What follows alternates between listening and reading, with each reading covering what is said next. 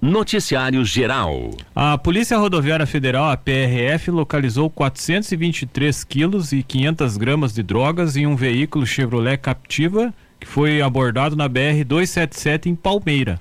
Inicialmente, a condutora não obedeceu a ordem de parada e fugiu pela rodovia, sendo interceptada após percorrer um trecho de 40 quilômetros na madrugada de ontem, por volta das 4 horas e 30 minutos. Durante fiscalização no veículo, foram encontrados 201 quilos de maconha que estavam distribuídos em tabletes. 220 quilos de skunk e aproximadamente 2,5 kg de crack. Uma mulher de 33 anos foi presa pela Polícia Rodoviária Federal. A mulher, as drogas e o carro foram encaminhados para a delegacia da Polícia Federal de Ponta Grossa. Noticiário Geral. Já na BR-153 em Rio Azul foi registrado um acidente sem vítimas entre um caminhão e uma motocicleta e também um veículo Corsa na tarde de terça-feira. Em Irati, a Guarda Municipal prestou apoio ao SAMU durante um atendimento clínico realizado na rua Coronel Pires no fim da tarde de terça-feira. Já na casa de passagem, duas cuidadoras foram xingadas por duas as pessoas que chegaram no local na noite de terça-feira, dia 13. Segundo a Guarda Municipal, as duas pessoas estavam alteradas e possivelmente embriagadas. Elas foram informadas que não seriam atendidas por descumprirem as regras da casa de passagem de não consumirem bebidas alcoólicas ou drogas. Os envolvidos na ocorrência foram levados para a delegacia. Noticiário Local. A Faculdade São Vicente de Irati promove na segunda-feira uma palestra sobre saúde mental. O evento faz parte da programação do Setembro Amarelo na instituição e ocorre às 19h30 no bloco B da Faculdade São Vicente. A palestra é aberta a toda a comunidade, segundo o diretor-geral da faculdade, o Jair Curit. A comunidade em geral, né, pode participar desse curso. Basta apenas fazer uma, uma inscrição bastante simples, né, através do nosso site, faculdadesãovicente.edu.br, para só identificar ali o nome, a, a, a, pessoa que vai participar do evento e deixar que vai fazer o cadastro, até para nós termos uma ideia de quantas pessoas irão para organizar bem o espaço. Mas é, não tem custo nenhum, né, e é justamente é, em alusão ao mês de setembro amarelo. O psiquiatra Murilo Forbessi ministrará a palestra. A professora e coordenadora do curso de Direito da Faculdade São Vicente, Elisa Stroberg Schutz, relata o perfil do convidado. O Murilo é um médico psiquiatra de Curitiba, né, que atende vários casos, atende várias demandas assim, e o convite foi feito pela Faculdade São Vicente para ele estar aqui conosco, né, trazendo esses conhecimentos, essas discussões para a comunidade aqui de Irati e região. A iniciativa de realizar o evento ocorre por causa dos números de casos de suicídio no país. Dados divulgados pelo Ministério da Saúde mostram que no Brasil são quase 14 mil casos por ano, com uma média de 38 su suicídios por dia. Em 2019, a Organização Mundial de Saúde, OMS, divulgou um relatório onde mostra que o suicídio é a quarta causa de morte do mundo entre jovens de 15 a 29 anos, depois de acidentes de trânsito, tuberculose e violência interpessoal. O número entre jovens foi um dos motivadores para a realização do evento, já que a faculdade recebe essas pessoas após um período de isolamento social. Alguns alunos apresentaram casos ligados à saúde mental, conforme a professora. Quando a gente adentrou com os alunos em sala de aula novamente, nós tivemos vários casos de alunos ali na faculdade, acho que na, na Unicentro também, né? Que ainda estão passando por essa demanda, que ainda estão passando por esse processo de adaptação, né? Dessa nova forma de ver o mundo.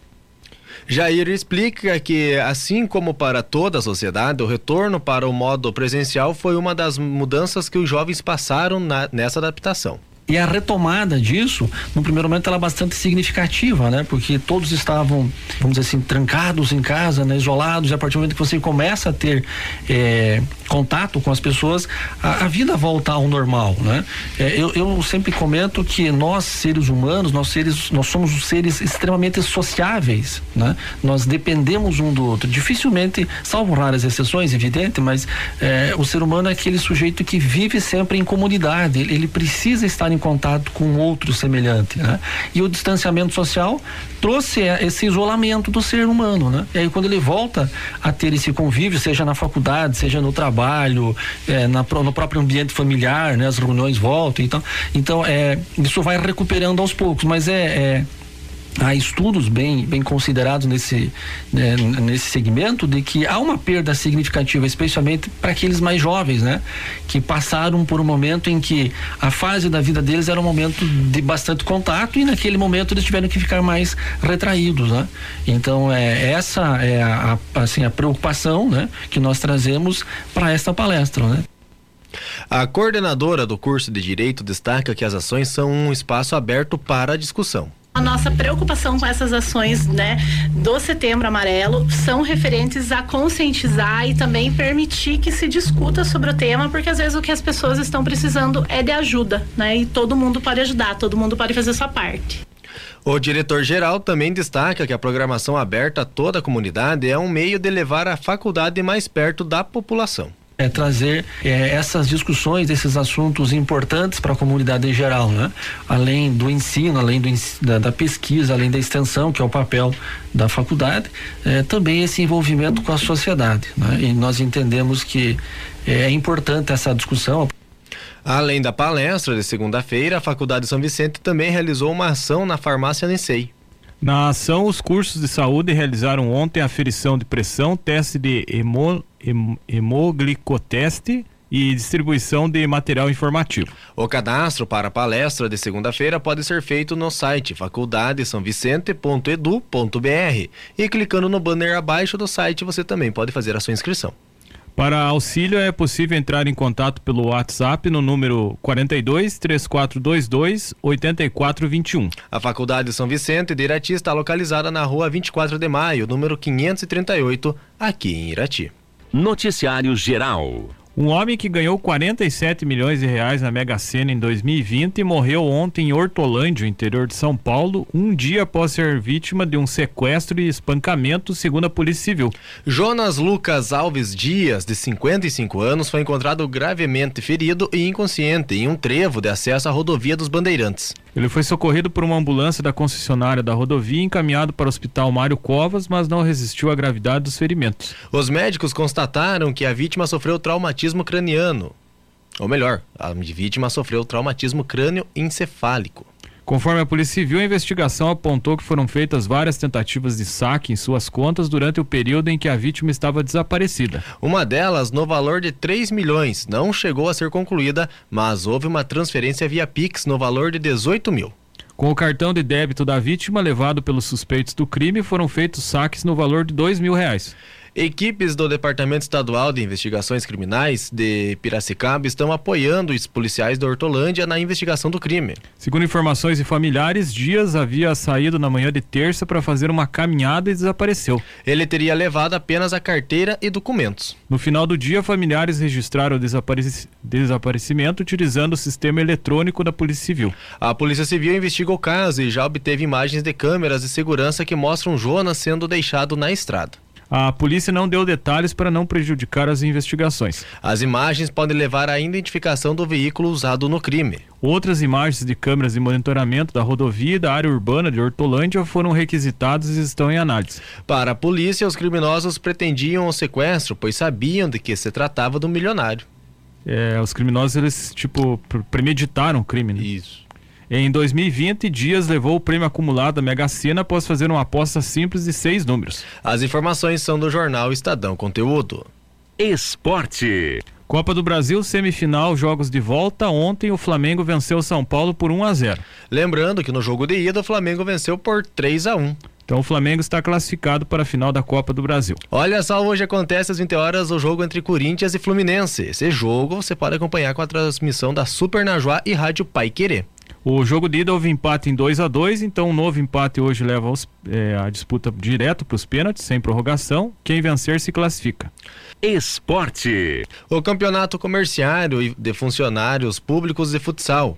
Hoje no ginásio Agostinhos Arpelão Júnior, Batatão e Irati, às 19h45 o Sorvetes Neval enfrenta o Moageira. E às 21 horas o time da OAB enfrenta o G-Center.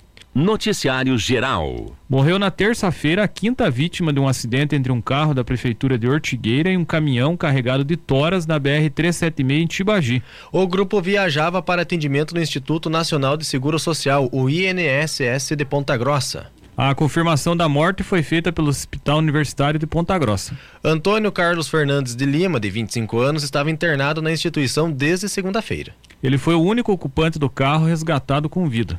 O acidente aconteceu quando o carro foi atingido por uma carga de madeira que caiu de um caminhão na rodovia. A Polícia Civil abriu um, abriu um inquérito para investigar as causas. O carro seguia em sentido contrário quando o caminhão tombou. No caminhão estava um motorista e uma mulher, que, segundo o condutor, pegou carona. Os dois não tiveram ferimentos. A reportagem da RPC, o condutor do bitrem disse que o acidente aconteceu quando ele jogou o veículo para acostamento a fim de não bater em uma caminhonete que fez uma ultrapassagem e voltou para a pista da direita muito próxima ao caminhão. Com a manobra, segundo ele, a segunda carreta dançou na pista e o caminhão tombou, derrubando a carga. As quatro vítimas que morreram no local foram o motorista Moacir Taleve Mendes, de 52 anos, que era natural de reserva e servidor público da prefeitura de Ortigueira, a Edna Casturina Batista, de 45 anos, natural de Ortigueira, Rosalina Ferreira de Mello, de 57 anos, que era servidora pública de Ortigueira e natural de Figueira, Paraná, e a Julie da Silva Nocera, de 17 anos, que era natural de Telemaco Borba e estudava em dois colégios de Ponta Grossa, o Elzira Correia de Sá e também o Colégio Alfa. Política. O Tribunal Regional Eleitoral de São Paulo, TRE São Paulo, aprovou a candidatura do ex-presidente da Câmara dos Deputados, Eduardo Cunha, do PTB de São Paulo, a deputado federal. A maioria dos magistrados entenderam que deveria valer a decisão em vigor no momento do registro da candidatura. Foram quatro votos a dois. Em julho, o desembargador Carlos Augusto Pires Brandão, do Tribunal Regional Federal da Primeira Região, o TRF1, concedeu uma liminar que permitia a Cunha ser candidato nas eleições deste ano. Na prática, Brandão suspendeu os efeitos do processo de cassação da Câmara contra a Cunha no que diz respeito à ineligibilidade e à proibição de ocupar cargos federais. O ex-parlamentar registrou sua candidatura após receber a liminar. A decisão foi contestada pela Procuradoria Regional Eleitoral, que pediu a impugnação da candidatura. Em agosto, o ex-presidente do Supremo Tribunal Federal, TSF, o ministro Luiz Fux, revogou a liminar do TRF1. Ontem, o TRE São Paulo entendeu que, como Cunha tinha a liminar em seu favor no momento do registro da candidatura, ele poderá disputar as eleições esse ano. A PGE ainda pode é, recorrer ao Tribunal Superior Eleitoral, o TSE. Relembrando, o Cunha, o Eduardo Cunha, foi condenado e preso na Lava Jato, mas acabou beneficiado por decisões da Justiça. O ex-parlamentar também teve o mandato cassado pela Câmara em 2016 por quebra de decoro parlamentar e deveria ficar inelegível até 2027. As informações são da Gazeta do Povo. Noticiário Geral. Alvo de seis pedidos de impugnação, a candidatura de Sérgio Moro, do União Brasil, ao Senado entrou na pauta de julgamentos do Tribunal Regional Eleitoral TRE do Paraná na tarde de ontem. A relatora do caso, a desembargadora federal Cláudia Cristina Cristofani, votou a favor de Moro, rejeitando todos os pedidos de impugnação mas os demais membros da corte do TRE ainda não se manifestaram. Logo após a leitura do voto da relatora, José Rodrigo Sade pediu vista, se comprometendo a devolver o assunto na sexta-feira. Pelo calendário eleitoral, o TRE tinha até segunda-feira para concluir a análise de todos os pedidos de candidatura nas eleições de outubro. Mas ainda há pendências na pauta. As seis ações de impugnação ao registro de candidatura de Moro foram propostas pela Comissão Provisória da Federação Brasil da Esperança, PT, PV e PCdoB no Paraná, pela Comissão Provisória do Partido da Mobilização Nacional, o PMN no Paraná, pela professora de Direito e candidata ao Senado pelo PDT, Desirê Salgado, pelo candidato a deputado estadual Luiz Henrique Dias da Silva, do PT, pelo candidato a deputado federal Oduvaldo de Souza Calisto, do PL, e pelo candidato a deputado federal Tiago de Souza Bagatim, do PSOL. A maior parte das alegações dos autores dos pedidos de impugnação envolve o domicílio eleitoral e filiação partidária. De acordo com a relatora, embora Moro tenha tentado transferir seu domicílio eleitoral do Paraná para São Paulo, a mudança não chegou a ser concluída. Pela legislação eleitoral, o candidato deve ter domicílio eleitoral no mesmo local onde concorre ao pleito, ao menos seis meses antes da data da eleição. Moro pediu a transferência para São Paulo em março. Mas, em 7 de julho, ou melhor, em 7 de junho, o TRE de São Paulo vetou a mudança. Em seu voto, a desembargadora federal Cláudia explicou que se a operação foi indeferida, ficaram, entre aspas, mantidos os dados anteriores do domicílio eleitoral. O advogado de Moro, no caso, Gustavo Guedes, já tinha reforçado a argumentação semelhante. Abre aspas, não existe um limbo durante a transferência. Ele nunca deixou de estar domiciliado em Curitiba. Fecha aspas, afirmou o advogado durante sustentação oral na sessão do TRE. Outras contestações têm relação com a filiação partidária do União Brasil. Alegou-se que Moro deveria ter feito sua filiação partidária no Paraná e não em São Paulo. Mas a relatora aponta que a questão territorial só é exigida em relação ao domicílio eleitoral. Abre aspas, a filiação não precisa necessariamente ser na circunscrição onde irá concorrer nas eleições.